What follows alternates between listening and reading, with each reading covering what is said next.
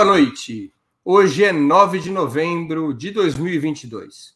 Está no ar mais uma edição do programa Outubro, que hoje dedicamos à grande cantora Gal Costa, que hoje nos deixou.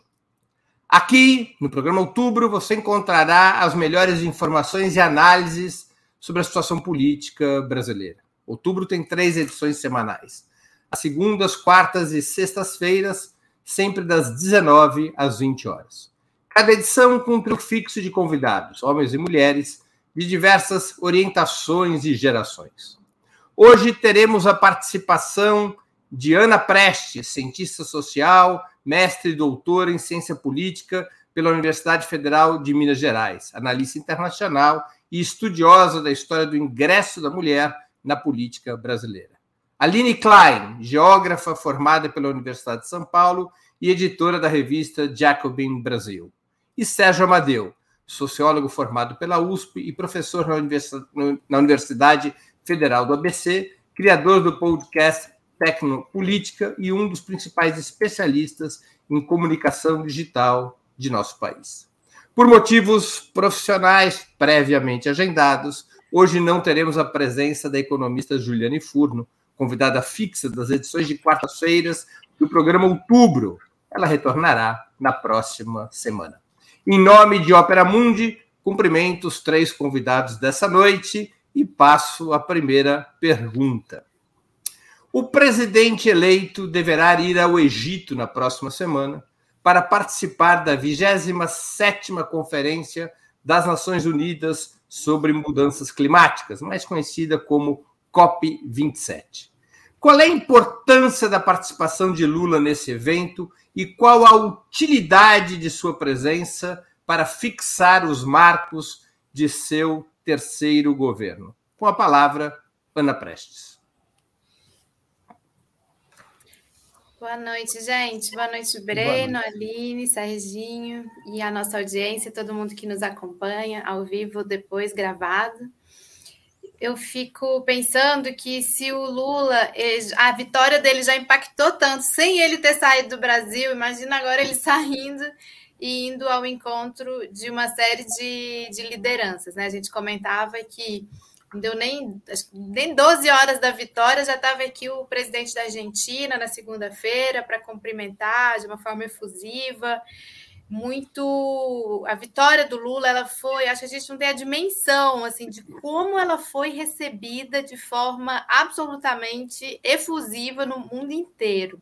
Então, existe uma expectativa muito grande pela ida do presidente Lula à COP 27 não só para a agenda estritamente ambiental e climática, mas eu fico pensando, e, e pelo que se percebe do, de como está sendo montada a viagem, vai haver ali uma série de bilaterais, bilaterais importantes, já para lançar as bases do que vai ser a cooperação, é, tanto latino-americana, eu acho que os latino-americanos sul-americanos estão jogando peso nessa COP. É, principalmente eu vi hoje a fala do Gustavo Petro, foi uma fala muito importante. O Petro ele tem tido falas excelentes, inclusive nas, nos encontros internacionais, na Assembleia Geral da ONU também ele teve uma fala bastante importante. É, o próprio, a própria ida do Maduro no comecinho é, da COP, a forma como ele já foi recebido lá de forma diferente, pelo, inclusive pelo Macron, a gente percebe que as coisas estão mudando na América Latina pelo tratamento que os líderes daqui recebem, especialmente especialmente Venezuela, que há pouco tempo estava sendo ameaçada de invasão há exatamente quatro anos atrás, quando o Bolsonaro ganhou em 2018, a agenda que existia aqui na América Latina era sobre uma possível invasão à Venezuela. Então, tudo isso mudou e a vitória do Lula impacta demais. Não só uh, no papel que o Brasil vai ter no mundo no próximo período, como no papel da América Latina no mundo, e, e a América Latina liderada aí por Lula, é, Lúcio Arce, Lopes Obrador, é, Gustavo Petro, principalmente essas figuras do Boric, também ali do Chile, com as diferenças que pode haver, cada um com as suas características.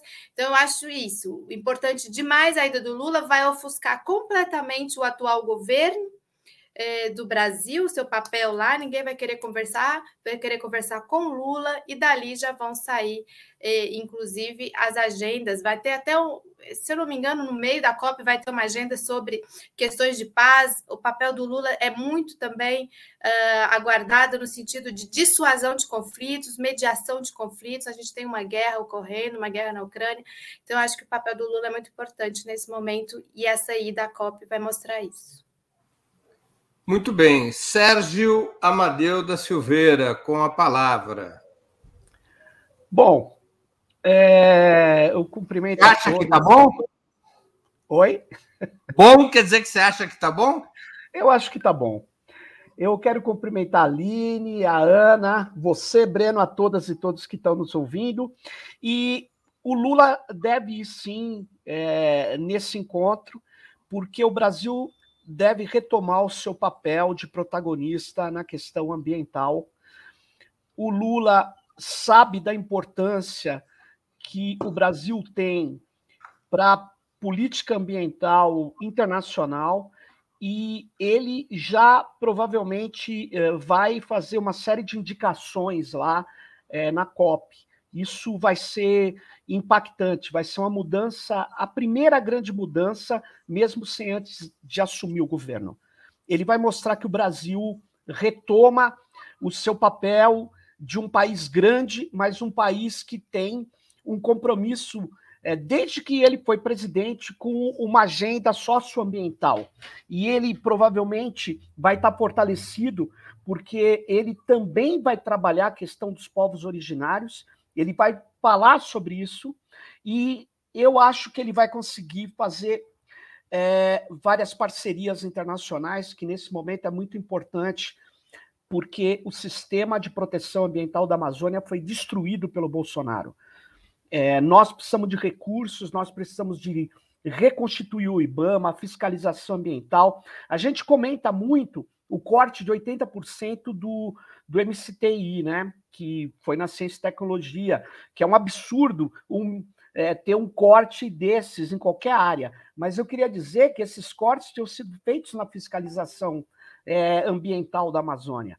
Então, é, o Lula tem um papel muito grande ali, é, e ele é, acho que vai consolidar né, a, também o resultado eleitoral. Eu vi um comentário aqui dizendo: não, o Lula não deve ir, talvez pensando, ele tem que governar o Brasil.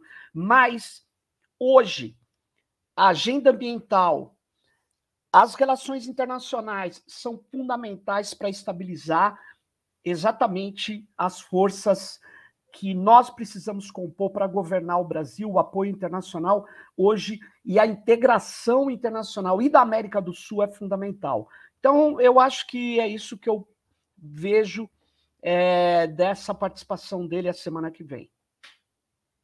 Muito bem. Nossa convidada especial, Aline Klein, com a palavra. Boa noite, boa noite, Ana, Breno, Sérgio, muito obrigado pelo convite, é uma honra. Espero fazer, representar, assim, não chego aos pés da minha companheira e amiga Juliane Furno, que inclusive publicou na última edição da Jacobin Brasil, que eu editei, uma edição sobre estratégia. E, mas assim, estou muito feliz de participar. Desculpa o cenário, estou hoje fora do meu escritório por motivos. A mais tem aqui o Lulinha na geladeira, acho que, que já. Mas não tem melhor lugar dentro de uma casa para se falar de política do que numa cozinha. Então acho que eu estou tô, tô no lugar certo. Eu acho que tem duas coisas que para mim a ida do Lula COP ao Egito simbolizam fortemente.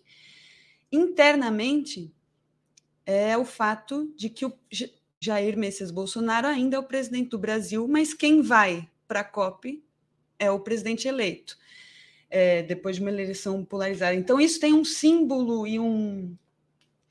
E, digamos assim, acho que uma representação política muito forte, equiparável hoje, por exemplo, Lula ter uma agenda cheia em Brasília, todas as fotos, etc., as reuniões com que ele participou, e acredito que semana que vem vai ser isso escalonado a nível internacional. Então, muitos abraços, tapinha no ombro, etc.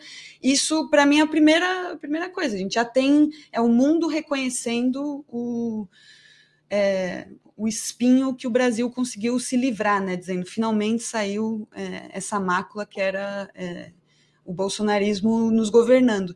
E a outra coisa que eu acho que aí é uma oportunidade para o Lula, digamos, internamente, principalmente, que é quais acenos, do ponto de vista da política ambiental, vão ser possíveis de ser feitos ali, né? Então, é, haverá, obviamente, acho que a Amazônia tende a ser a grande pauta, como o camarada Sérgio acabou de, de dizer, mas é, para além dos acenos internacionais, eu acho que a gente tem que ter um grau de atenção que é o tipo de aceno e, e, e acordos e, e, parcerias que foram estabelecidas lá, o que, que significam para a nossa política de transição de um governo é, que de fato tinha uma estratégia é, avassaladora para a ciência, tecnologia, educação e principalmente para as políticas de meio ambiente, mas também o Lula, como é que isso se casa, por exemplo, com o que o Lula vem anunciando e agora a equipe de transição, que vão criar um Ministério dos Povos Indígenas. Então, o que que, desse ponto de vista, por exemplo, a gente pode esperar que esse ministério tenha de, de lastro para apresentar para o mundo ou para aqui internamente? Eu evidenciaria esses dois pontos, assim, o simbólico e depois o que, que a gente vai começar agora de apontar de estratégia, que eu, é um tema que nós da Jacob em Brasil estamos pensando o semestre inteiro, porque tamo, fizemos uma edição agora sobre estratégia, mas que eu acho que é o que a gente mais vai precisar do dia 1 de janeiro em diante, né? Já precisa agora. Três minutos cravados. Eu gosto de convidado especial assim, que vai no fio da meada. Nem menos, nem mais. Três minutos cravados. Ah, beleza. Vamos à próxima pergunta. A equipe de transição se inclina pela negociação de uma proposta de emenda constitucional, uma PEC, que autorize furar o teto de gastos em aproximadamente 175 bilhões de reais, para garantir o novo Bolsa Família de 600 reais, mais 150 reais por criança de até seis anos, aumento real do salário mínimo e alguns outros programas emergenciais, deixando para o próximo ano tanto a revogação do próprio teto de gastos, quanto a isenção de imposto de renda para quem ganha até 5 mil reais, entre outros temas. A negociação para poder aprovar essa PEC teria como contrapartida deixar o caminho livre para a reeleição dos atuais presidentes do Senado e da Câmara dos Deputados além de adiar a batalha pela abolição do chamado orçamento secreto, caso o Supremo Tribunal Federal não venha derrubar esse mecanismo. Qual a avaliação de vocês sobre os termos dessa possível negociação? O primeiro a falar, Sérgio Amadeu. Tá sem microfone, Serginho. Olha, é... Qualquer negociação que não elimine o orçamento secreto é uma negociação que vai comprometer o governo. E vai ser rápido isso. Nós não temos como aceitar o orçamento secreto. É, se a gente tiver força para fazer uma composição que troque a Câmara, o presidente da Câmara, é, eu acho que isso pode ser feito, apesar que eu acredito que se a gente não entrar com uma nova ação, é, uma nova articulação, nós vamos ter muito problema, muito problema. Por mais que o Lira tenha sido o primeiro dessas personalidades a anunciar, é, é, a reconhecer a vitória do Lula, ele fez isso porque ele sabia que o Bolsonaro ia perder e que não tinha como sustentar um golpe. Agora, uh, nós precisamos ter é, um, um, eixo, um norte, uma, uma ação que vá em direção à questão do Bolsa Família, as questões mais caras que ele prometeu ao principal, ao principal segmento do seu eleitorado, que é até dois salários mínimos, mas isso é insuficiente ele não pode continuar com orçamento secreto, ele não pode continuar com certos tipos de articulação que o Centrão quer, e ele não pode perder determinadas áreas do governo que são fundamentais para a operação de uma política pública que ele precisa fazer, porque senão o governo é só você olhar os Estados Unidos e o Biden vai afundar. Então, por mais que a gente diga, vamos dar uma colher de chá para o Lula, ele está numa situação difícil, mas eu queria dizer o seguinte: não dá para aceitar que o articulador do apoio principal ao Bolsonaro continue dando as cartas. Ele já falou isso, inclusive, em debate, gente. Ele falou: quem manda no Brasil é o Arthur Lira. Será que quem vai mandar na transição também é o Arthur Lira? Nós vamos ter que operar esse deslocamento. Nem, nem que seja com outros caras que também participaram do Centrão, mas o Arthur Lira é uma representação muito complicada. E você não fazer uma ação política que mostre que nós vamos começar a resgatar o país, é, que passa muito, muito aceno ao neoliberalismo, é um desastre para o Lula. Ele, eu sei que ele está numa frente ampla, mas vamos fechar isso aqui. Ele precisa governar para quem acreditou que é a maioria da frente ampla. Eu queria chamar a atenção de vocês, é a maioria que votou nele desde o primeiro turno. Então não vamos confundir gato com lebre, tá? Era isso aí. Aline, você é a próxima, mas antes de te passar a palavra, deixa eu te contar uma coisa. Quando eu faço assim, não é porque eu acho que eu seja. Que eu, não é porque eu sou candidato a maestro de alguma orquestra sinfônica. É só para avisar que o tempo acabou, tá bom? Perfeito. Com a palavra, Aline Klein. Olha, eu acho que é um, um, primeiro problemão aqui que a gente tem que debater depois da vitória. A partir de agora, a gente vai lidando com os abacaxis até o final é, desse mandato, né? Eu entendo a necessidade, então, do, da tática, por que, ela se desenha e para que que a, a, para que, que ela está a serviço, mas eu acredito que a gente tem que equilibrar bem os riscos e, e os riscos, na minha opinião, tem que partir de uma base social, de um entendimento geral do qual que é a, a correlação de forças e a conjuntura política da, em, que agora a gente vai ter que navegar.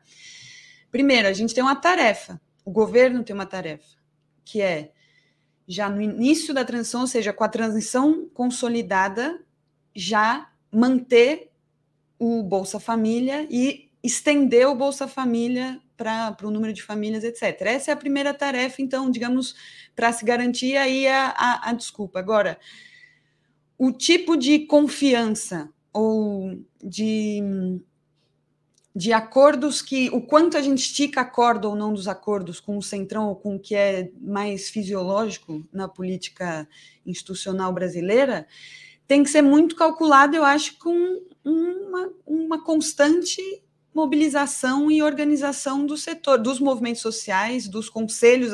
O Lula, no, no discurso dele de, de, de vitória lá na Paulista, eu estava lá, ele prometeu retornar, por exemplo, com as conferências nacionais, né, com os debates amplos. Então, acho que fortalecer a disputa é, no seio dos movimentos sociais, aumentar o nível de mobilização e engajamento, permite com que, na hora da disputa, por exemplo, com, com gente como o Lira, etc., se a gente tem um campo maior. Eu acho, eu não sou otimista em vão, eu entendo a realidade com que a gente está lidando, mas é, eu acho que a gente tem que calcular muito qual o tipo de risco que a gente está disposto a correr, e principalmente, que daí é uma outra coisa que eu queria destacar, que é a o momento atual que a gente vive na correlação de forças é lidando com o fato de que o bolsonarismo e a, a extrema-direita não foi eliminada a partir do momento que o Lula toma posse. Pelo contrário, a gente está lidando com uma base que pode não corresponder aos quase 60 milhões de votos que o Bolsonaro também teve, porque teve uma parte que vota para o antipetismo,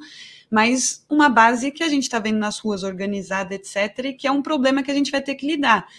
Que, inclusive, é uma pergunta, assim, Bolsonaro sem mandato é, é, é, menos perigoso, ele vai estar numa posição sem sombra de dúvidas enfraquecida, mas também é, pode ser mais perigoso, assim, ele tem mais liberdade de campo para as aventuras é, golpistas, enfim, a fuga dele, prenda-me se for capaz, que é o que o Bolsonaro vai viver nos próximos anos, é, pode criar riscos também para. Então tem que observar muito bem quem são esses aliados e a serviço de quem que eles estão. Né? Com a palavra agora, Ana Prestes. Eu penso que o desastre que foi esse orçamento, né, sem, além do orçamento secreto, a forma como eles montaram esse orçamento facilitou um pouco a vida, inclusive, da transição e da construção desse consenso. Aqui em Brasília, a gente sente que há um. No começo, o Renan chegou a falar que não a PEC, mas hoje mesmo eu já vi entrevista dele falando que, que vai passar por unanimidade, seja PEC, seja medida provisória. Então, isso já está certo. Foi é, construiu-se um consenso aqui em Brasília de que o orçamento, tal como ele está desenhado, ele é completamente irresponsável, ele não abarca as necessidades é, sociais, ela não abarca nem as promessas que o próprio pre presidente atual fez na, na, na campanha. Então, de que é, vai ser dada essa permissão, digamos assim, de uh, você construir um orçamento em que você extrapole o, o, famigerado teto. O grande, grande temor que a gente tem, eu compartilho, de, acho que de todos que, que falaram, o Serginho, a Aline, o próprio Breno, ao perguntar, é de que o preço a ser cobrado não seja, primeiro, um, é, um, um adiamento e uma, um enfraquecimento de uma pauta que foi muito forte durante a campanha, que foi do fim desse, desse teto, enfim, da, da emenda constitucional do teto, e a, e a, própria questão do, do, orçamento secreto. Eu acho que, que isso não pode entrar nem em hipótese alguma no horizonte de não haver um enfrentamento ao orçamento secreto, para o pro, pro governo Lula. Nesse aspecto, eu até concordo com o que o próprio Renan falou hoje. Ele falou assim: ou o Lula acaba com o orçamento secreto, ou o orçamento secreto vai acabar com o governo Lula. Muito bem.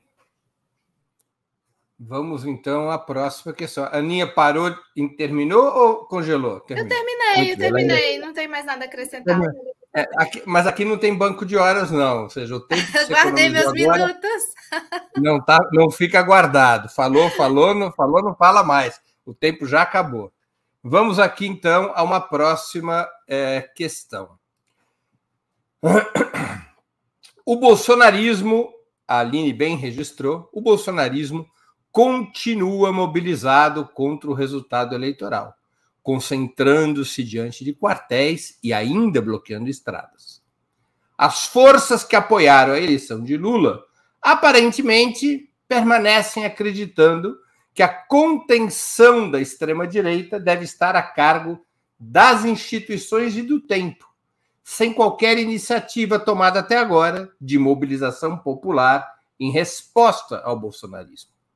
O prefeito de Araraquara, Edinho Silva, integrante da coordenação de campanha do presidente eleito, chegou a afirmar ao blog da jornalista Andréa Sadi em outras entrevistas que, abre aspas, o Brasil, acima de todos, é um Brasil de paz, com Bolsonaro re recebendo Lula, fecha aspas, sugerindo que sejam estendidas pontes para o diálogo e a pacificação com a corrente liderada pelo atual presidente. Na opinião de vocês, as forças democráticas e de esquerda, além do próprio presidente Lula, é claro, deveriam seguir por qual caminho em relação ao bolsonarismo? O da distensão ou o do enfrentamento? Com a palavra, Aline Klein. Olha, como diz lá no Paraná, minha família diz: me ferve o sangue ouvir uma coisa dessa. Que é, para mim, tem um caminho. A gente tem a, primeiro, a, a, premissa do porquê que eu acho que a gente só tem um caminho a seguir, que é o caminho da agitação e mobilização para consolidar as nossas vitórias, mas parte de uma análise do que eu vivi nos últimos quatro anos, que eu acho que todos nós vivemos, que é não dá para normalizar é, não dá, assim, é, simplesmente não dá, não faz parte das nossas estratégias, seja da construção do socialismo, de um governo de centro-esquerda, um, da social-democracia, qualquer que seja, não dá para aceitar a normalização da institucionalização de um fascismo de massas. Isso é que não dá um, um fascismo massificado. O Bolsonaro tem, nos últimos anos, todos os anos, não só se utiliza de vocabulário, de retórica, de gestos e símbolos, etc., como ele manteve durante todo o seu mandato um pé fora das instituições, completamente, metade do corpo fora, fazendo acenos golpistas, acenos conspiracionistas, acenos é, de agitando as suas bases constantemente, se mantendo erguidas, etc. Eu não me sinto mais segura com o Bolsonaro sem um mandato. Eu me sinto segura com o Bolsonaro vencido nas urnas pela democracia como instituída como tal. Eu me sinto segura se o Lula é, construir ministérios fortes, se a esquerda estiver mobilizada, se, se o movimento. Mas não por si só de que as instituições agora vão resolver o problema, o nosso problema com o Bolsonaro. Primeiro que eu acho que é preciso é, tentar de todas as formas levar a família Bolsonaro e todos os que, que sejam possíveis à cadeia, à prisão. E, em segundo lugar, é preciso manter a, os movimentos sociais, as organizações sociais, na minha opinião, em, em, é, em, em mobilização e agitação para a disputa contra esse bolsonarismo, que eu entendo que agora está no momento de derrota, mas a minha avaliação é na cidade de São Paulo, o ano passado, durante a pandemia, os últimos anos, o, o, a manifestação mais de massas que ocorreu foi o 7 de setembro bolsonarista. A gente segue as semanas agora com uma base recrudescida em alguns estados, principalmente ainda acampada em quartéis, o, o show que for, o espetáculo que for, e não é uma questão só da polícia é, militar dar conta militarmente, ou só porque agora é, é, é, uma questão de uma disputa social. A gente tem que ocupar o conjunto da sociedade é, em todas a, com todas as ferramentas que tiverem disponíveis na nossa estratégia. Então, para disputar com o bolsonarismo, na minha opinião, não é possível é, um diálogo fraterno, porque a premissa disso seria é, a normalização ou confiar de que são as instituições brasileiras são capazes de conter a massificação desse tipo de ideologia. Não é verdade. Bolsonaro sem mandato, na minha opinião, não teria por que duvidar do que ele diz, se sentiria mais livre ainda para trafegar no mundo é, externo à realidade, como os, a sua base hoje faz na frente dos quartéis. Muito bem. Com a palavra, Ana Prestes. Então, eu acompanhei bastante esses dias, gente, as eleições nos Estados Unidos. E é impressionante as semelhanças horríveis, horrorosas, elas são impressionantes. Assim. E eles têm, fizeram aí os republicanos, essa ala republicana trumpista do MAGA, lá do Make American Great Again, é, eles fizeram essa campanha deles atual é, para as eleições para parlamento, para governo dos estados, com base na tese deles de que a eleição de 2020 foi fraudada, de que o Trump é que devia ser o presidente, e, e eles tiveram fôlego, eles não, não fizeram aquela, não, não veio aquela onda forte como foi propalada, a própria imprensa falou que vinha uma onda muito grande, não veio, mas eles vão ter a maioria na Câmara, pelo menos, o Senado. Não, não houve, não houve a onda vermelha nos Estados Unidos. Né? É, eu nem consigo falar vermelha, porque Porque o vermelho é a cor do Partido Republicano. Eu sei, eu a sei. Cor dos democratas, a cor dos democratas é o azul. Não veio a onda vermelha deles e, e mais assim é impressionante como a, essa base que eles conseguiram manter muito viva e ativa ela se informa por determinados canais o que a gente está assistindo aqui ela tem um determinado tipo de comportamento social e eu penso que é justamente isso que a gente está vendo aqui nesses últimos dias. Aqui em Brasília, o que tal do QG do Exército é assim é inominável o que está acontecendo. Seria impensável que qualquer outro grupo social, qualquer um, estivesse fazendo o que está sendo feito até hoje eles não saem dali, eles não saíram dali, eles permanecem. E como eles continuam alimentando nas redes mil teses de, da conspiração e como tem adesão, então é uma adesão muito forte. E nesse sentido, eu penso que não há duas opções, só tem uma opção, que é a opção do enfrentamento. Precisa discutir como é esse enfrentamento, são várias frentes de enfrentamento, mobilização, precisa retornar a capacidade mobilizatória, precisa retornar a capacidade de colocar, inclusive, gente na rua. a gente vai, eu acho que também tem que ter uma batalha judicial para que essas pessoas sejam punidas, um ativismo mesmo jurídico, um ativismo na, na área da justiça, no sentido de que é, de que as pessoas sejam punidas, de que elas paguem pelo pelo estão, estão sendo é, é, realizados uma série de crimes. Agora, o nó, o nó, o nó, para mim, na minha opinião, já falei isso aqui nos programas anteriores, em diálogo com a Ju e, e com o Serginho, é a nossa capacidade de mobilização, nossa capacidade de enfrentamento é, com a sociedade nas redes e nas ruas. Nas ruas, acho que essa é a grande questão. É isso. Sérgio Amadeu da Silveira com a palavra. Bom, eu quero concordar com, com a Aline, com a Ana, e eu não vou repetir o que elas falaram, mas eu quero colocar a seguinte questão. Nós é, estamos enfrentando o fascismo. O fascismo se rearticulou no Brasil de grupos extremamente minoritários, das viúvas da ditadura, ele ganhou status de força política hegemônica na direita. E quem fez isso foi Jair Messias Bolsonaro, um inepto, um ignóbil, um boçal, mas que legitimou o que a extrema-direita falava nos banheiros de boteco, porque nem na frente do balcão eles tinham coragem de falar.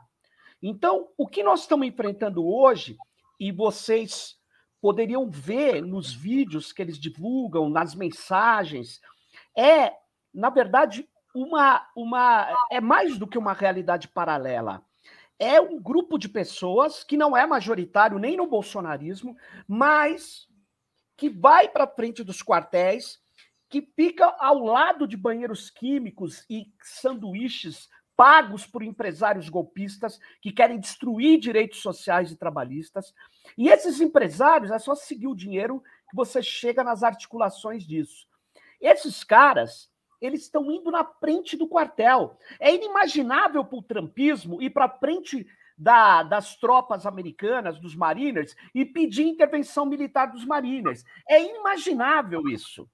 É, mas aqui no Brasil, é um fascismo galinha verde, é o fascismo todo torto, é, mas é o fascismo perigoso. É um fascismo mais perigoso que o norte-americano. Então, nós temos que usar a palavra desfascistizar o Brasil. Essa que é a realidade. E isso, é, por exemplo, o Lula ele tem uma tarefa, que é de pacificar o Brasil. Ele é presidente, qualquer presidente que ganha, ele vai falar que ele precisa governar para todos os brasileiros. Agora, na realidade, o movimento social, o movimento democrático. E aí eu dou um recado até para Simone Tebet. Se ela quiser ter algum futuro na política da direita, ela precisa deslocar o Bolsonaro, porque quem hegemoniza a direita é Jair Bolsonaro. Não tem espaço para ela, não tem espaço para a terceira via. Então é o seguinte, nas ruas e nas redes, nós temos que cumprir a nossa missão o movimento popular, o movimento social, o movimento sindical, os ativistas, eles precisam atuar para desfascistizar o país. Eu não conheço nenhum país do mundo que o fascismo falou: ah, bem, tudo bem, pessoal, eu perdi uma eleição, estou indo embora para casa agora. Eu não conheço, tá? Eu queria conhecer, mas eu chamo a atenção de todas e todos que estão nos ouvindo para que me dê um único exemplo então é o seguinte, nós estamos brincando. Agora, só uma coisinha, Breno. Falar que o Lula tem que ser amigo do Bolsonaro, ou tem que tratar o Bolsonaro como ele tratava o PSDB, ou qualquer ou outras forças políticas, até o Lira, é um erro, porque o Bolsonaro não é, o Bolsonaro é a expressão do fascismo. Nós não temos que sentar com o Bolsonaro, nós temos é que fazer o Bolsonaro como já foi dito aqui, pagar pelos crimes que ele cometeu. as crianças estão morrendo de Covid-19 porque ele não deixou vacina. Esse cara é um canalha. Então, não dá para falar, ah, o Bolsonaro, eu vou sentar com ele para pacificar o Brasil. Ah, dá licença, isso é uma bobagem, é um equívoco. O Bolsonaro é a expressão do fascismo e tem que ser combatido como fascista. Era isso que eu queria declarar na sua questão, Breno. Muito bem. Antes de continuarmos, eu queria pedir a contribuição financeira de vocês para a Ópera Mundi. Há seis formas de fazê-lo. A primeira é a assinatura solidária em nosso site, operamundi.com.br barra apoio. A segunda é se tornando membro pagante de nosso canal no YouTube. Basta clicar em Seja Membro e escolher um valor no nosso cardápio de opções. A terceira e a quarta, contribuindo agora mesmo com o Super Chat ou o Super Sticker. A quinta é através da ferramenta Valeu, valeu demais quando assistirem aos nossos programas gravados. E a sexta forma de contribuição é através do Pix. Nossa chave no Pix é apoia.operamundi.com.br. Vou repetir nossa chave no Pix. apoia.operamundi.com.br. A mais eficaz de todas as armas contra as fake news é o jornalismo de qualidade. Apenas o jornalismo de qualidade coloca a verdade acima de tudo. E esse jornalismo que a Opera Mundi busca oferecer todos os dias não é de graça, custa caro. E depende do seu apoio, da sua contribuição, do seu engajamento, do seu bolso. Se fôssemos uma igreja, teria eu que dizer do seu dízimo, do dízimo dos nossos espectadores e leitores. Contribuam. Não importa o valor qualquer contribuição é bem-vinda.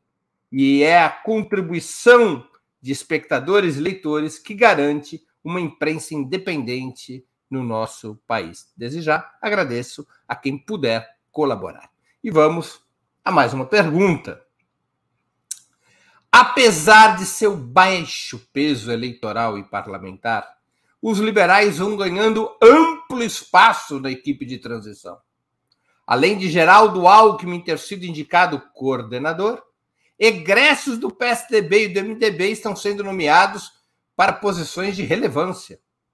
Embora o presidente eleito já tenha dito claramente que esse grupo não antecipa a escalação do governo que tomará posse em 1 de janeiro, qual a avaliação que vocês fazem dessa composição da equipe de transição e das chances de um governo de frente ampla representar uma participação enfraquecida e até subordinada das correntes de esquerda, até mesmo do próprio PT. Ana Prestes, com a palavra. Então, é complicada essa questão, mas ela eu fico vendo como é uma espécie de nova carta aos brasileiros, assim, essa, essa, essa, essa comissão de frente, principalmente na área econômica. Na área social também, né? Colocando aí a Simone Tebet. É uma leitura que nós percebemos, menos a leitura assim, que é compartilhada por alguns, quem está observando a equipe de transição, e é de estamos chegando em Brasília, a eleição, é, a vitória de Lula, ela não foi é, uma vitória acachapante, ela foi uma vitória suada, ela foi uma vitória disputada, é, ela é uma vitória bem ou mal pelos fascistas, por quem está aí na rua, contestada nas ruas. É diferente o cenário que nós tínhamos lá atrás, 2003, e nos outros é, nas outras vitórias desse cenário. É um cenário muito complicado. Então, a, a percepção que a gente tem é de que estão, estão pisando em ovos. Então, estão tentando colocar aí na transição. E eu fico pensando que não tem como você fazer uma transição completamente desconectada do que realmente vai ser o governo, que é um pouco a tese que se fala aqui em Brasília. Não, tem a equipe de transição, mas não tem eh, nada a ver, ou não, não quer dizer que já vão ser os titulares no, no, no governo. Acho que não existe isso. Tem até um, um, um analista que falou, que é o Zé Roberto Toledo, falou assim: que a transição está parecendo vestibular para ministro. A sensação que se tem aqui é, é uma espécie de um vestibular para ministro mesmo, uma concorrência para quem vai conseguir passar esses dois meses de transição e se efetivar. Eu acho que essa é uma característica do Lula, de colocar é, figuras palatáveis, tem uma simbologia aí é, desses liberais, principalmente que estão na equipe econômica, de que é, tem uma coisa com plano real e a memória coletiva tem uma boa referência no que foi o plano real. Acho que o Lula ele também joga muito com essa questão da simbologia. Tem uma, uma pessoa que é o Nelson Barbosa. Eu tive aqui na campanha, na época na campanha em Brasília, na UNB, em uma, uma conferência uma, uma, atividade de campanha que o Lula fez aqui. Ele falou várias vezes o nome do Nelson Barbosa. O Nelson Barbosa, por acaso, estava sentada perto, estava bem na frente, assim, é, no auditório da no auditório aqui da UNB. Falou várias vezes, é uma figura com quem ele confia.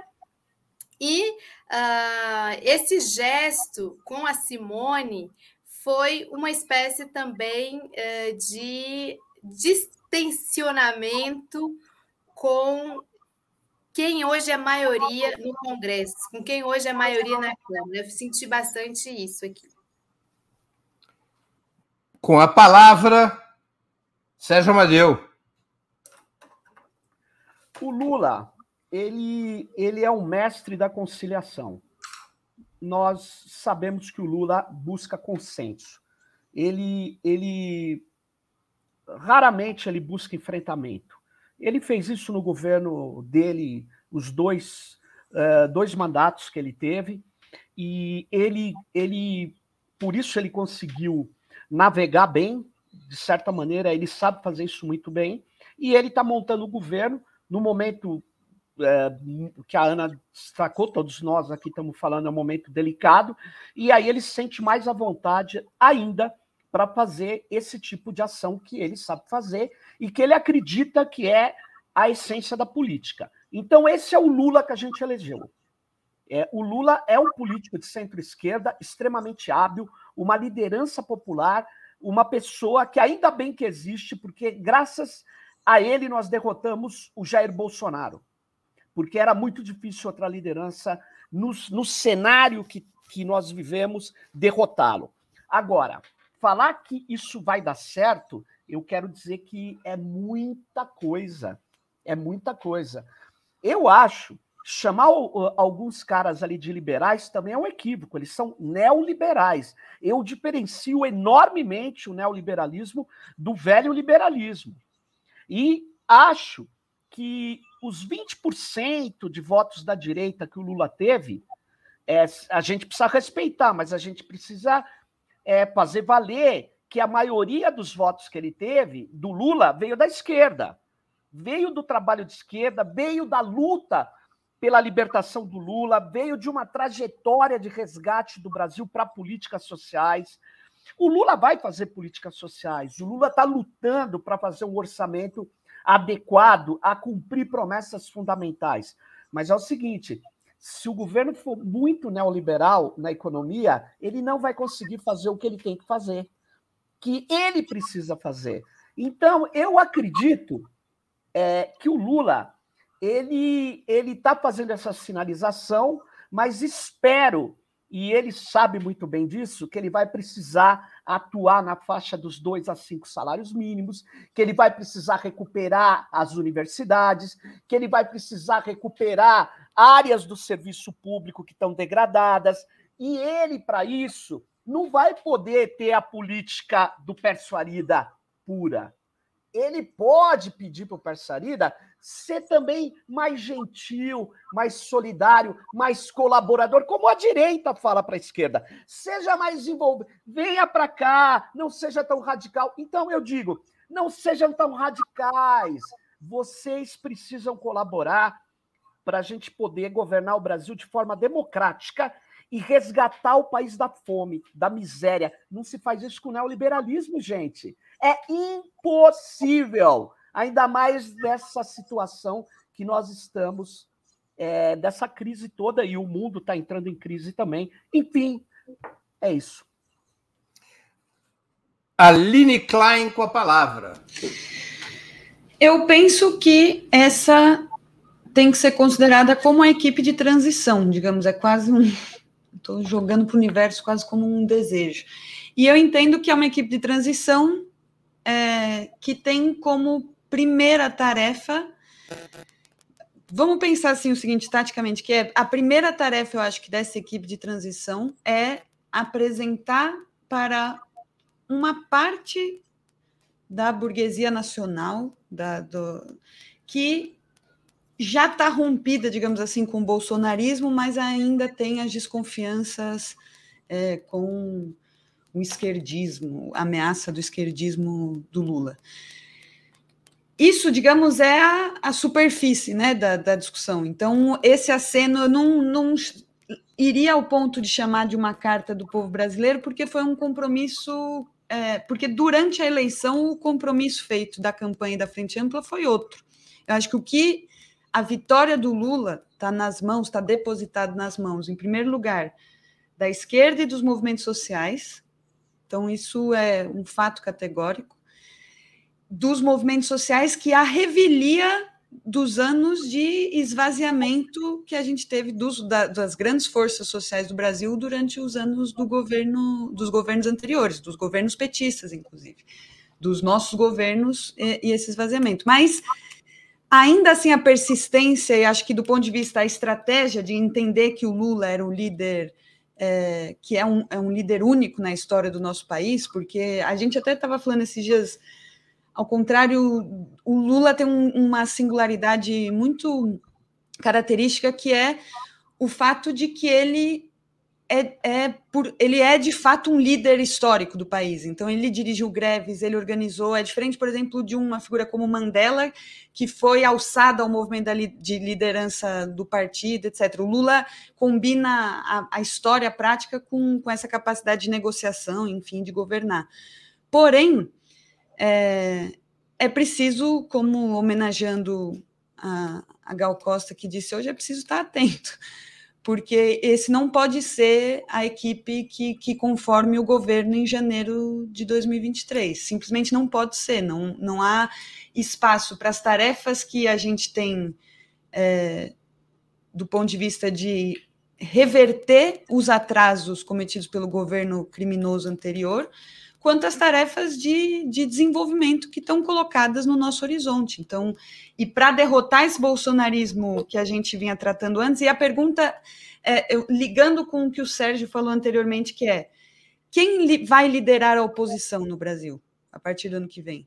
Na minha opinião, segue sendo Jair Messias Bolsonaro, mais perigoso ainda, pois sem mandato. Se segue sendo essa ameaça na liderança de oposição, a, o tipo de estratégia que a gente tem que ter para governar tem que ser mais, é, mais rígida, na minha opinião, com os nossos princípios, com a nossa base para quem que governamos e com quem que atuamos.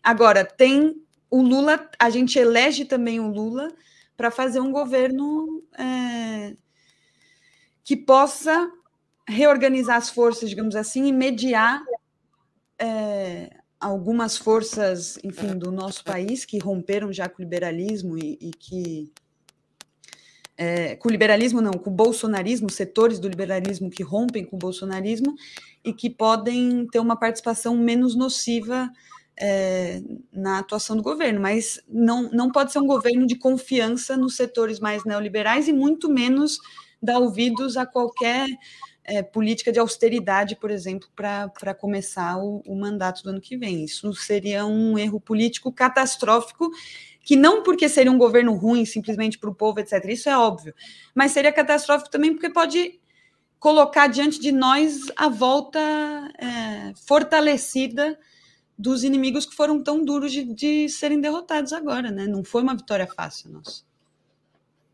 Muito bem. Vamos para a última pergunta da nossa noitada, ainda permanecendo nesse assunto. Há fortes indícios, com a incorporação do PSD e do MDB à equipe de transição, que o futuro governo venha a ter no ministério não apenas liberais antibolsonaristas, como também partidos conservadores na tentativa de construir uma maioria que poderia ter de 242 a 348 deputados, incluindo nessa conta, além do PSD e do MDB, o PSDB, o Cidadania e, eventualmente, até o PP e o União Brasil, isolando o bolsonarismo no parlamento. A unidade programática para uma coalizão desse tipo ou acabaria por obrigar a fortes concessões do PT e do conjunto da esquerda às políticas do grande capital, enfraquecendo o próprio governo e o colocando numa situação de desconfiança perante sua base social. Sérgio Amadeu com a palavra. Obviamente, se o Lula quiser incorporar determinados partidos, como União Brasil, no seu governo, ele vai alimentar ainda mais a tese bolsonarista de que Bolsonaro é o único antissistêmico. E o governo vai bater pino em ponto morto.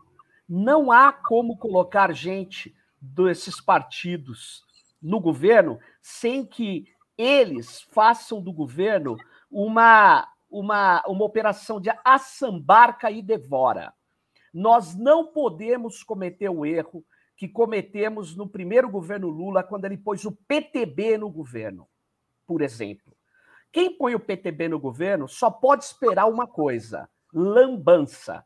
Não há como fazer política pública com esse, esse tipo de político.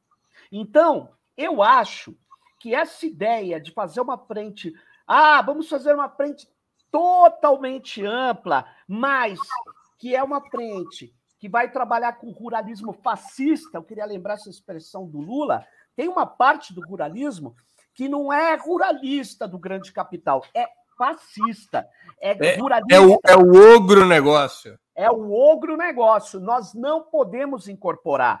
Fazer política é também saber escolher os inimigos. É essa que é a questão. Tem tem pessoas, tem grupos de políticos que você pode falar, vamos agregar. Essa agregação, ela pode ser paralisante, contraproducente e trazer para dentro do governo a famosa granada do Paulo Guedes. Lembra do Paulo Guedes? Eu boto uma granada no bolso deles e explode lá na frente. Então, eu acho que, olha, nós temos que ter maioria parlamentar. Eu não sou ingênuo. É óbvio que nós temos que ter. Agora, nós temos um governo, tem cargo, tem ministério. Agora, peraí, a gente vai até consolidar a maioria. Mas não vamos fazer uma coisa que paralisa as políticas que o Brasil está precisando. Não dá para fazer isso. É um equívoco. Por exemplo, você pegar, você vai aceitar é, a ideia de retomar as privatizações? Você vai aceitar a ideia de que algumas estatais são cabidões? Você não pode mais aceitar isso. Então, a gente tem que ter a conta, tem que fazer sim as alianças, sem dúvida. Agora, pelas contas que a gente faz, você não precisa chegar até determinados partidos que não são conservadores só, são partidos da base bolsonarista, que alimentaram o bolsonarismo e que a base deles vão, vai continuar fazendo as lambanças que fazem. Então, não podemos cometer esse erro. É, é isso que eu acho o grande perigo do início desse governo. Com a palavra, Aline Klein. Bom, maioria parlamentar para votar o que exatamente? Essa é a pergunta que eu faço, porque o Sérgio bem disse, a gente tem direito a. Tem direito não, é nosso dever escolher os nossos inimigos. É, e estar tá preparado para que tipo de inimigo a gente quer enfrentar. Então, se é maioria parlamentar para votar a cassação e prisão de toda a família Bolsonaro é, e varrer eles da política brasileira, pode ser útil. Depende, a, a, a discussão é essa. Agora, o importante, que é somos governo, e elencar aquilo que está nos marcos das, das tarefas necessárias, urgentes para o nosso país, é, não dá para trocar nenhum desses pontos por maioria parlamentar pura e simples. A gente tem um problema fortíssimo no Ministério da Educação que vai ter que ser resolvido, e o terreno da educação foi usado como batalha de disputa ideológica nos últimos anos, desde o impeachment da Dilma, foi um dos setores em que a gente enfrenta, a gente falou antes de desbolsonarizar o, o país, é, na educação é um problema terrível, as, o avanço das escolas militares, a, a, quebra orçamentária que o Ministério da Educação teve, a, o descalabro que virou qualquer tipo de pesquisa, de desenvolvimento de ciência e tecnologia nesse país, e tem coisas que o parlamento vai ser necessário, mas não um parlamento qualquer que aprove, é, a, a, que empurre um parlamento a, inclusive, vamos dizer o seguinte, gente, diferente de 2002, o parlamento, o que nós aqui, quem está assistindo esse programa Outubro, que acredito que a maioria é, se reconheça como de esquerda ou é, se, socialistas, é a gente, a esquerda, digamos, o PSOL, por exemplo, uma esquerda mais radical, aumentou a sua bancada dentro do parlamento. Setores, tem uma juventude que foi eleita pelo PT, que tem políticas, na minha opinião, mais é, menos conciliatórias do que a, o parlamento de 2002, em várias instâncias. A gente ganha e perde alguns nomes. Então, não dá para conformar maioria parlamentar pura e simplesmente para manter é, emenda do relator e distribuir. Isso, isso não dá para fazer. Isso, assim, isso é, é incabível para as tarefas que a gente tem. Então, eu, por exemplo, estou a favor de começar o ano com um acordão para ter maioria parlamentar para caçar e prender toda a família Bolsonaro. Aí eu quero ver o voto de todo mundo, do PP, do União Brasil, do PTB, do que quem quiser votar, para prender os principais inimigos do Brasil hoje, inimigos do povo brasileiro, que são é, qualquer um da, do clã Bolsonaro de sua família. É, mas eu também quero um parlamento que avance nas discussões, por exemplo, da reforma do ensino médio, que avance na discussão do salário mínimo, que avance na discussão é, de, de é, do Bolsa Família, dos programas de saúde, etc. Pra, isso acho que é o principal.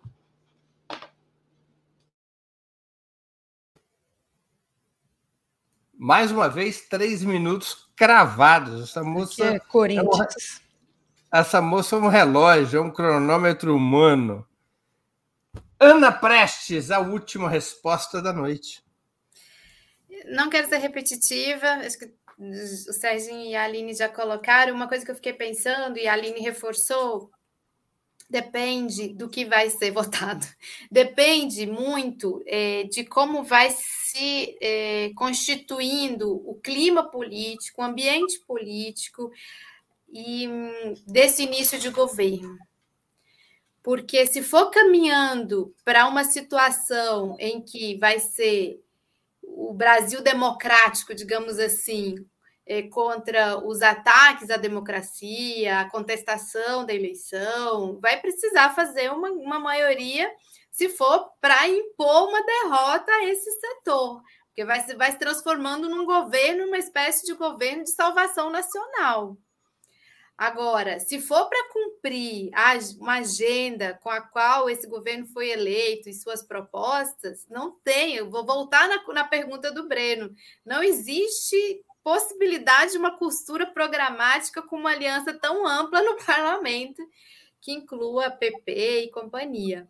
Então, vai depender muito de uma. Infelizmente, nós estamos numa situação de instabilidade. Tivemos eleição, é... Lula ganhou, estamos caminhando com a transição. Bolsonaro cumprimentou o Alckmin lá nos corredores do Palácio do Planalto, tudo bem, mas a situação ainda ela é de instabilidade. E se é, o governo for sequestrado por essa instabilidade, logo no seu princípio, talvez seja necessária uma grande, uma frente mais ampla ainda, né, amplíssima no parlamento, para impor derrotas para você conseguir criar um ambiente de governabilidade. Muito bem.